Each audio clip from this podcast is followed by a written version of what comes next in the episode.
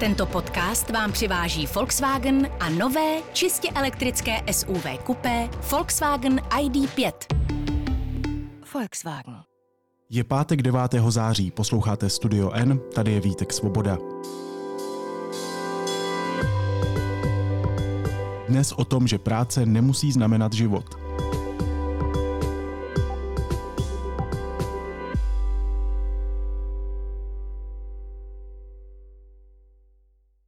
Quiet quitting, a trend that's beyond viral, it's gone global. In case you've steered clear of all media the last few weeks, it's that term adopted by workers who refuse to go above and beyond, who essentially do the bare minimum at work. And according to a new Gallup poll, it's at least half of the workforce today, a staggering number. The second half actually said that it's clear that quiet quitting is a symptom of poor management. They're saying that, look, the things that are also the flip side of quiet firing are the things that, you know, not treating your employees well. They talk about working conditions, managers denying time, resources, opportunities, and feeling like you're not going to grow. So that's when people sort of dig in their heels and give up.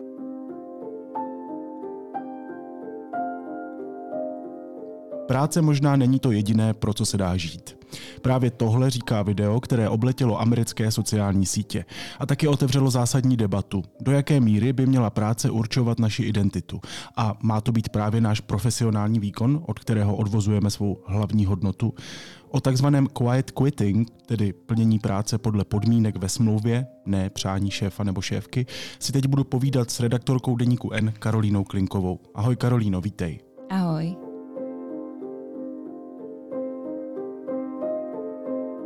Dneska si povídáme o fenoménu pojmu quiet quitting. Řekněme si prosím na začátek, o čem se vlastně bavíme, o co se jedná. Ono už to celkom jasne vyplýva, kto vie po anglicky, tak už si to možno odvodí. Quiet ako tichý a quitting ako odchod z práce alebo odchádzanie z práce. Um, ide teda o, o fenomén, pri ktorom ty z prvotného posluchu môže to znieť, že reálne odchádzaš z práce. E, ten prvotný posluch je ale v tomto e, trošku zavádzajúci, pretože ty reálne z práce vôbec neodchádzaš. E, quiet quitting je fenomén, pri ktorom vlastne ty plníš svoje pracovné zadania iba do takej miery, ako ti určuje tvoja pracovná zmluva.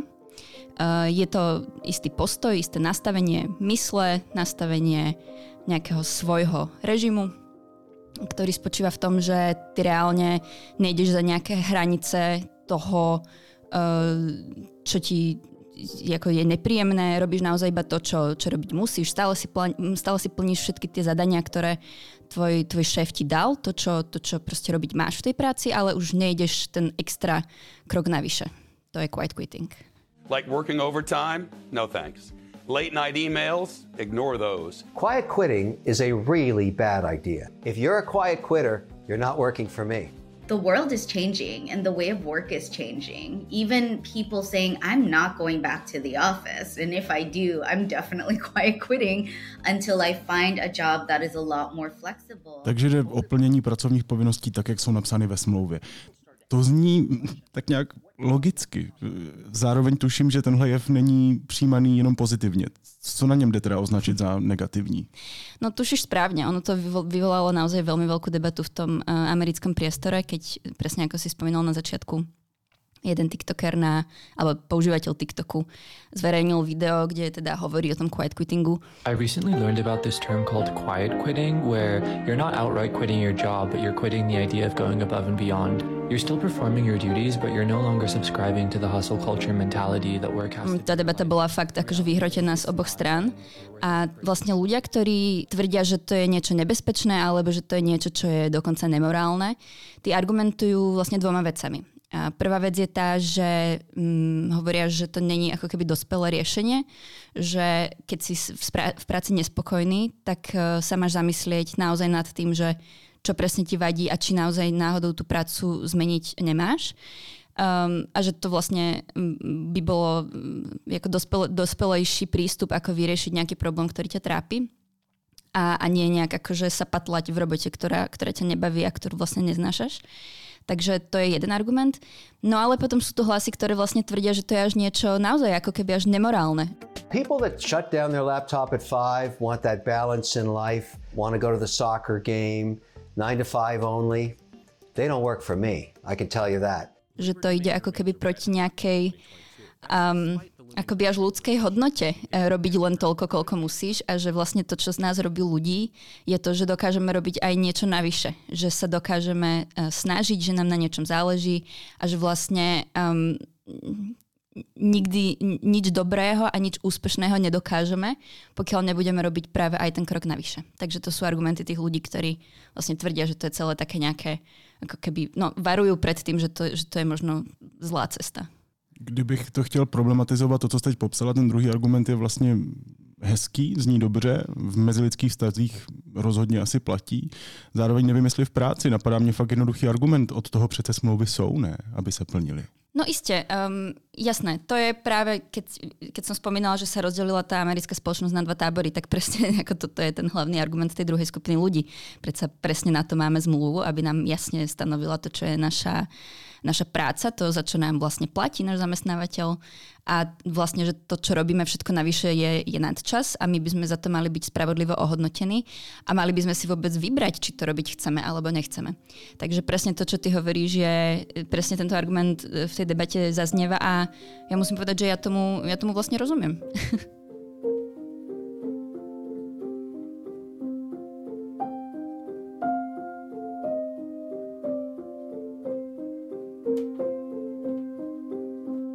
Jsi o quiet quitting napsala text, který se soustředí hlavně na to americké prostředí, kde se ta debata o quiet quitting zdá si logicky nejhlasitější. Eh, v jaké situaci je americký trh práce a lidé na něm? Ty to asi s quiet quitting bude dost souviset, předpokládám. Mm-hmm. Ano, uh, já jsem se na schvál soustředila v tom texte na ten americký kontext, protože ten americký kontext je v tomto ještě taký možno vypuklejší, vyhrotenější uh, než ten uh, európsky, kontinentálny. Um, v Amerike sa vedú debaty o tom, aká by mala byť pracovná kultúra a čo je vlastne fér v pracovnej kultúre, čo je fér voči zamestnancom. Vedie, vedie sa to naozaj už veľmi dlho, tieto debaty. A naozaj tá, tá pracovná morálka v tých Spojených štátoch je ešte niekde úplne inde ako, ako u nás. Uh, v Európe, tam naozaj, uh, neviem, len keď si vezmeš, vieš, také veci, ako je dovolenka. Tam málo kedy si niekto dokáže zobrať dva týždne dovolenky, ako my sme zvyknutí u nás. Tam si zoberieš 3 dni dovolenky, niekde si to prilepíš k víkendu a aj tak vlastne stále sa pozeráš na telefón, či ti náhodou niekto nepíše. Napríklad toto, hej, to je jedna, jedna taká vec, ktorá sa tam napríklad rieši. Ale je to naozaj, je to, je to proste dlhodobá debata, tí zamestnávateľia vyžadujú um, od svojich zamestnancov, aby boli um, k dispozícii vždy, keď je to potrebné, bez ohľadu na to, či majú dovolenku, bez, ohľadu, na to, či je víkend. Požadujú od nich naozaj e, ako keby úplne bežne ten, e, ten krok navyše, ten, ten, tie extra aktivity. A keď sa pozrieš na výskumy, čo som ja teda pri príprave toho textu uh, urobila, tak tam dlhodobo vlastne um, v tom americkom kontexte uh, stúpa percento ľudí v spoločnosti, ktorí si práve od svojej práce odvíjajú ako keby vlastnú identitu. Je to, je to ich práca, podľa čoho vlastne hodnotia samých seba. Zároveň ale tie výskumy ukazujú, že um, stúpa aj počet ľudí, ktorým tento spôsob práce nevyhovuje. Uh, stúpa počet ľudí, ktorí sa cítia byť vyhorení, uh, stúpa počet ľudí, ktorí z práce pociťujú stres, dokonca možno nejaké ako keby fyzické um, symptómy. Eh, spájajúce sa práve s tým stresom z práce. Overworked and overwhelmed, burnout is one of the leading mental health issues among workers today, experts say. Burnout is someone who wants to do a good job, is capable of doing a good job, but there's a system that prevents them from doing it, and then they get exhausted. Then they give up. A recent survey of 1,000 full time workers found 89% said they'd experienced burnout over the past year. Takže um, tá debata sa tam naozaj vedie uh, už dlho a teraz možno ešte ešte intenzívnejšie, by som povedala. I was having a really hard time at work and I went to my HR at that time and what I was told to do is to go home and take a nap.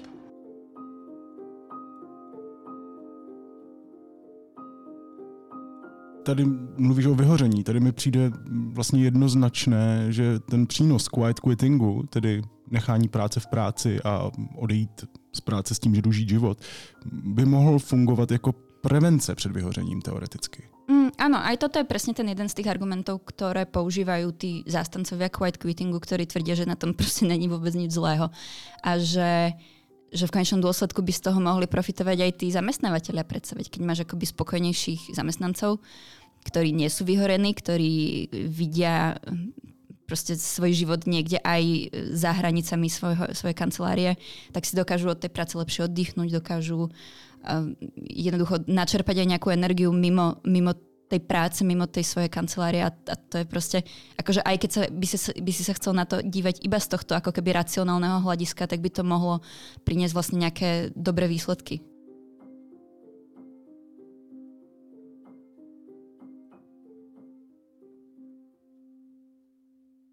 Říkám si, nakolik je to generační. Ehm, podle nedávného a poměrně rozsáhlého mezinárodního průzkumu firmy eh, Randstad, kterého se účastnilo 35 tisíc zaměstnaných lidí z řad generace Z i mileniálů, eh, je zřejmá fakt jako docela výrazně jedna věc. 56% lidí z té mladší věkové skupiny a 55% ze starší věkové skupiny v tom dotazníku uvedlo, že by své místo raději opustili, pokud by kvůli němu měli přijít o osobní život. Mm-hmm. Výkonný ředitel Randstadu to zhrnul tak, že zaměstnanci v posledních desetiletích výrazně přehodnocují své priority. S tímhle asi musí quiet quitting přímo souviset, ne? Mm-hmm. Určite. Inak to je zaujímavé, čo hovoríš, pretože oni sa tie debaty o ako generačnom prístupe k práci vedú dlhodobo a mileniáli si to teda všetko zlízli a potom asi teraz aj generácia Z. A to je vlastne zaujímavé, že ty hovoríš, že aj tí starší ľudia e, to vnímajú, takže že je to pre nich dôležité. To mě taky překvapilo. Já jsem čekal, že to bude opravdu ta nejmladší generace, ale bylo to 55-56%. Vlastně se to mm-hmm. překrylo. To mi, mm-hmm. přijde, to mi mhm. přijde zajímavý. My se teda bavíme o světě, o Spojených státech, ale přístup k práci se podle průzkumu mění i v Česku. Mám tady ještě jeden průzkum, tentokrát z roku 2020, takže taky čerství a z Česka eh, od společnosti Majtimy. Eh, vysokoškoláci i čerství absolventi středních škol, opravdu mladí lidé, v něm měli možnost určit, které aspekty budoucího zaměstnání jsou pro ně nejdůležitější a nejčastější odpovědí byla rovnováha mezi pracovním a osobním životem. Jo, mhm. nebyly to peníze, eh, nebyly to, nevím, nějaké podmínky v práci ve smyslu kábovar, a, což já bych tam měl si docela vysoko zrovna. Já těž. a, ale ta rovnováha mezi pracovním a osobním životem, 66% lidí, to ji označilo za nejdůležitější. Říkám si, a to je možná k zamyšlení, jestli opouštíme kult práce, víš, tedy tu tendenci soustředit svůj život hlavně na pracovní nasazení, tu tendenci odvíjet od práce svoji hodnotu a tak dále. Ja neviem, či ho už opúšťame, minimálne nad ním oveľa viac uvažujeme, si myslím. A už len to, že vlastne v tej americkej kultúre, ktorá je možno tým najviac poznačená tým kultom práce, by som aspoň, aspoň ja to tak vnímam, už len to, že tam sa vedú tie debaty, že sa otvárajú a že naozaj sú na stole, myslím si, že to je dôkaz toho, že niekam sa hýbeme. Neviem ešte, ako to skončí a asi nikto ani nevie, ako to skončí, ale um, myslím, že sme otvorenejší tej, tej, minimálne tej debate o tom. Zamýšľame sa nad tým, či nám to vyhovuje. Zamýšľame sa nad tým, či náhodou neexistuje nejaký, nejaký iný spôsob, ktorý bude možno um, férovejší, možno nám bude vyhovovať viac. Um, zrovna aj v tej americkej debate, čo je zaujímavé, táto téma sa vlastne tak nejak viac otvorila ešte e, po návrate do kancelárií po pandémii. V Lani vlastne v lete sa, sa začal taký veľký fenomén, volá sa Great Resignation, kedy veľmi veľa Američanov dobrovoľne opúšťalo svoju prácu, pretože keď sa vrátili do práce po, po všetkých tých lockdownoch, tak zistili, že ich vlastne vôbec nebaví. Že to nenávidia, že to robiť nechcú a že radšej pôjdu robiť niečo úplne iné.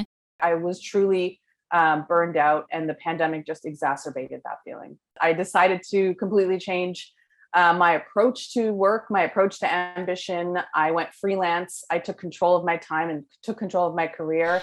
A um, myslím, že aj ten quiet quitting je vlastne nejaký, neviem, nejaký, nejaký ďalší krok v celej tej debate. Nejaký ďalší fenomén, ktorý poukazuje na to, že, že naozaj tá debata už beží že jsme ju už otvorili a že už, už naozaj bude velmi náročné uzavrieť. Jo, to jsem viděl i ve svém okolí, že lidi v pandemii a po pandemii si tak nějak čekli, jaký je jejich život a řekli si, OK, neměl bych se trošku zamyslet nad tím, jak ho vést, tak abych byl šťastnější, to máš pravdu. A vidím to i v té generační lince, že u sebe v rodině třeba. Já jsem vyrůstal v tom, že práci se má obětovat prostě všechno. Mm. Jo a teoreticky to vnímám, to, o čem se tady bavíme, a tu debatu celou jako takovou malou, klidně i nevědomou spouru těm rodičům, respektive tomu, k čemu nás tím svým příkladem vlastně často vedli. Mm-hmm. Ja, nemysl- ja si nemyslím, že to bolo iba možno rodinné prostredie. Ja si myslím, že to bolo nejaké celospoločenské nastavenie. Vieš, tak my sme v podstate, ty si trošku starší, ale v podstate sme rovesníci.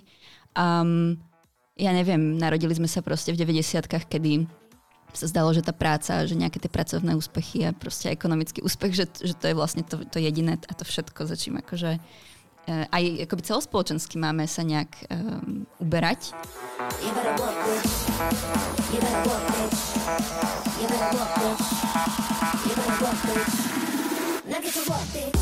A, a vidíš to naozaj aj, aj na tej celospoločenskej úrovni, nie len na tej naozaj osobnej, ktorú prežíva každý z nás, že aj tá spoločnosť sa myslím dnes uh, od tých 30 rokov neskôr proste uh, zamýšľa nad uh, rôznymi neduhmi, ktorá, ktoré vyplývajú práve z toho, že sa fixujeme len na tú prácu, len na ten ekonomický úspech. Takže ja myslím, že to je vlastne širšia um, širšia otázka, širší, širší fenomén v tomto ohľade vlastne.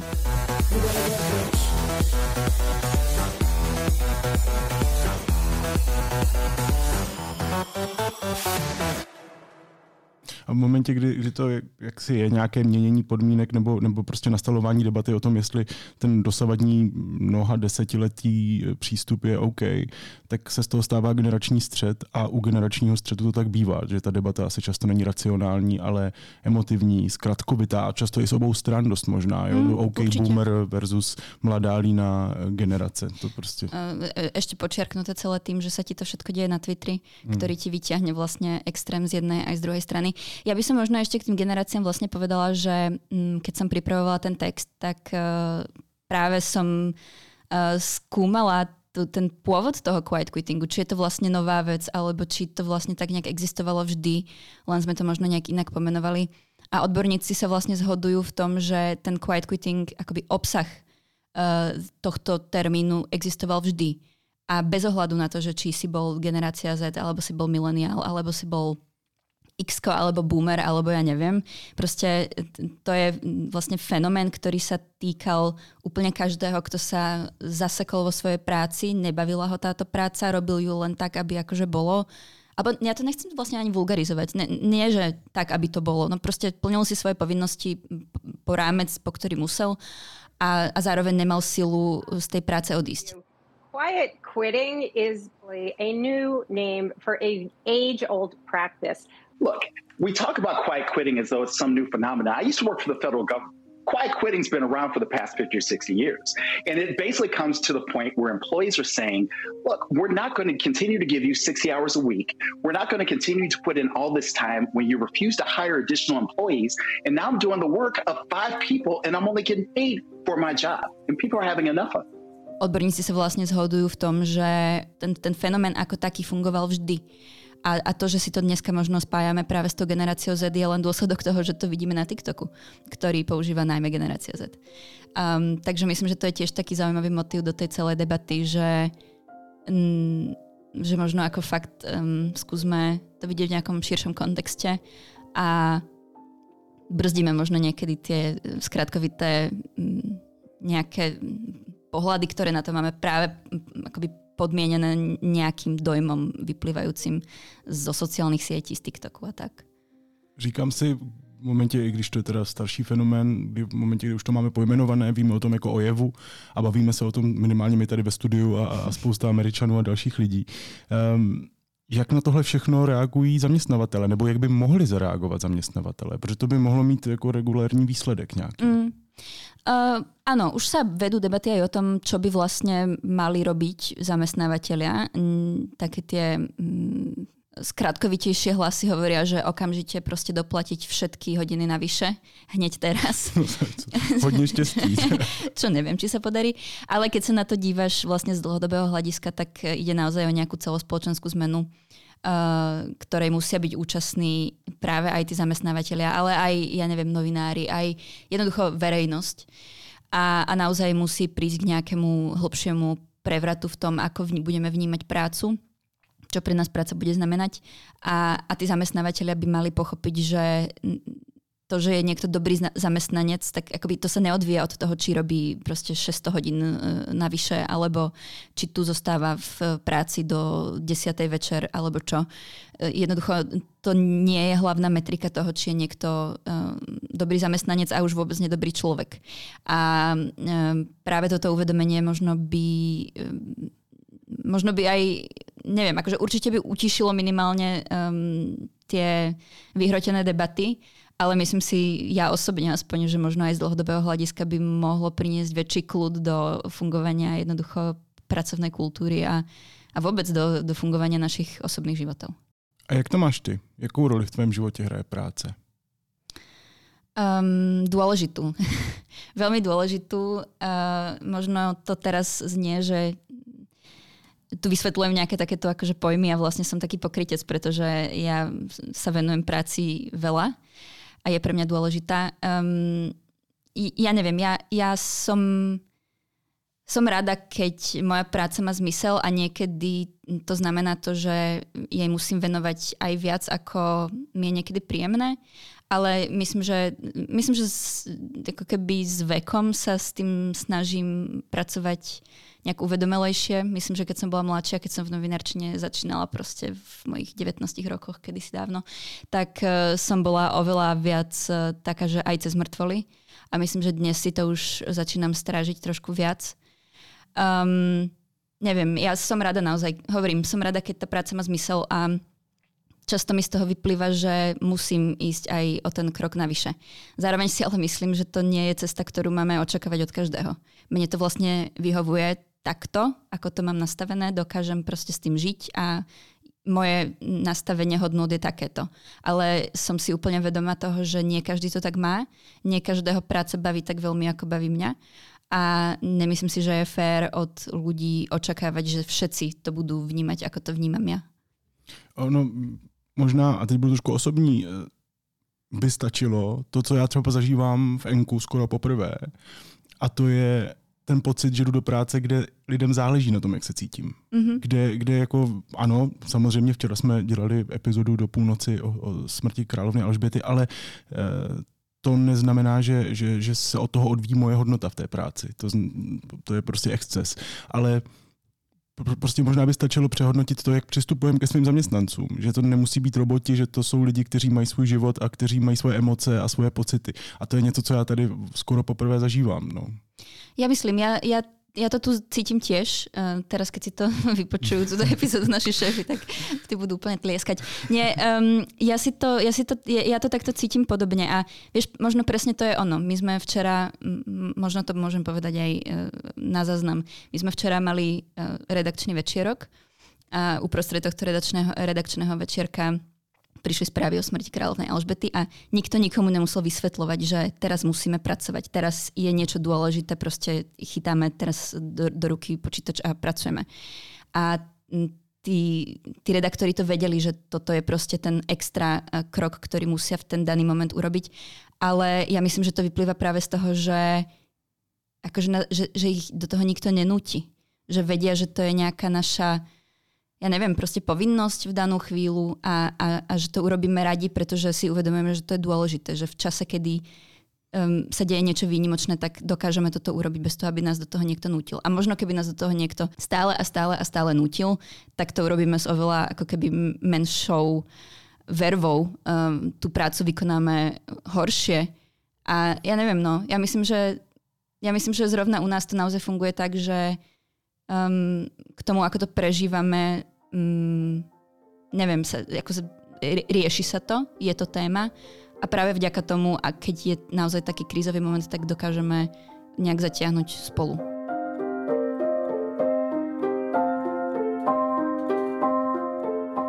Já to čtu celý takhle. I s tou debatou o, dejme tomu, nepodmíněném příjmu, eh, která se rozvíjí, ty pokusy o nepodmíněný příjem, s těmi debatami o zkráceném pracovním týdnu. Prostě, že téma práce je něco, co prostě musíme nutně rozebrat. Je to téma, který, na který se musíme podívat. Mm, no ja myslím, že takto. Ja si myslím, že to nutne každý z nás rieši vo svojom osobnom proste živote, pretože v tej práci sedíš 8 hodín denne a je to obrovská časť tvojho života, takže myslím si, že minimálne každý z nás to rieši na tej individuálnej úrovni. A ja si myslím, že akože otváranie práve tejto debaty napríklad o nepodmienenom príjme, napríklad o skrátení e, pracovných hodín, že to je ako keby ďalší krok v tom celom. Že to je úplne logický krok v, v tých našich úvahách, že sa dostávaš vlastne z nejakého individuálneho premyšľania do nejaké celospoločenské debaty a ako to vnímam minimálne ja, je to, že to je dobrý krok. Akože uvidíme, čo nám, čo nám z toho vyjde, ale minimálne to, že sa tomu venujeme a že nad tým premýšľame, čo chceme a ako to chceme, je podľa mňa dobrá správa.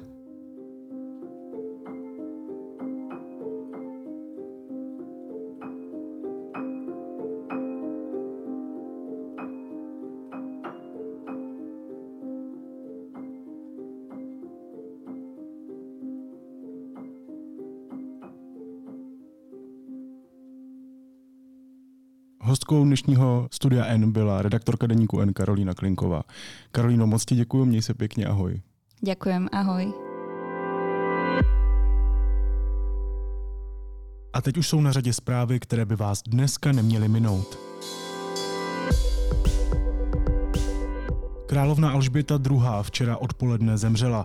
V čele Spojeného království Velké Británie a Severního Irska stanul princ Charles, nyní už král Charles III. Jako 73-letý je nejstarším monarchou, který na britský trůn nastupuje.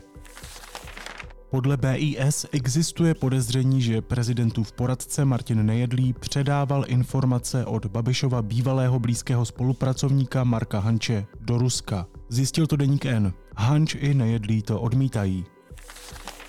Vláda plánuje stanovit cenový strop na energie v rozmezí 6 až 10 korun za kilowatt-hodinu.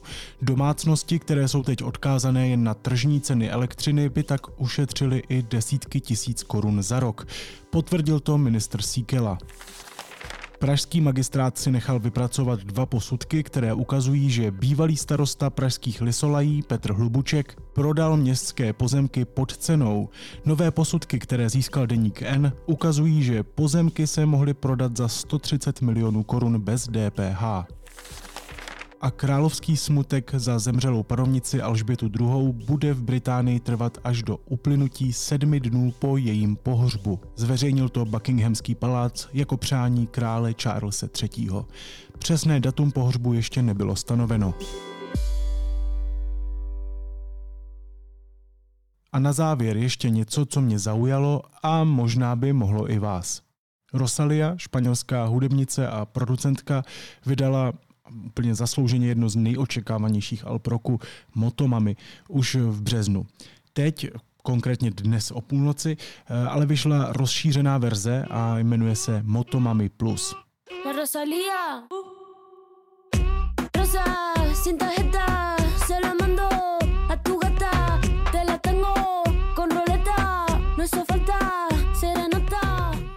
Tahle až hrozivě talentovaná zpěvačka sice vychází z tradičního flamenka, ale došla na své hudební cestě až k experimentálnímu popu. Kombinuje jazz a tverkování, eh, emoce z texty o všech luxusních značkách, které má ráda. A je to strašně zábavný, chytlavý, upřímný.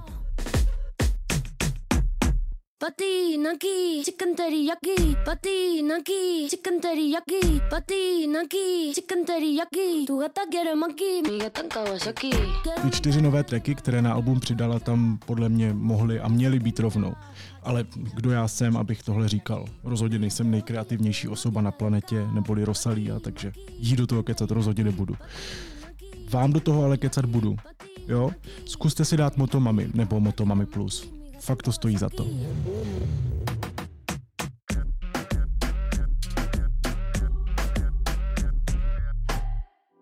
Naslyšenou v pondělí.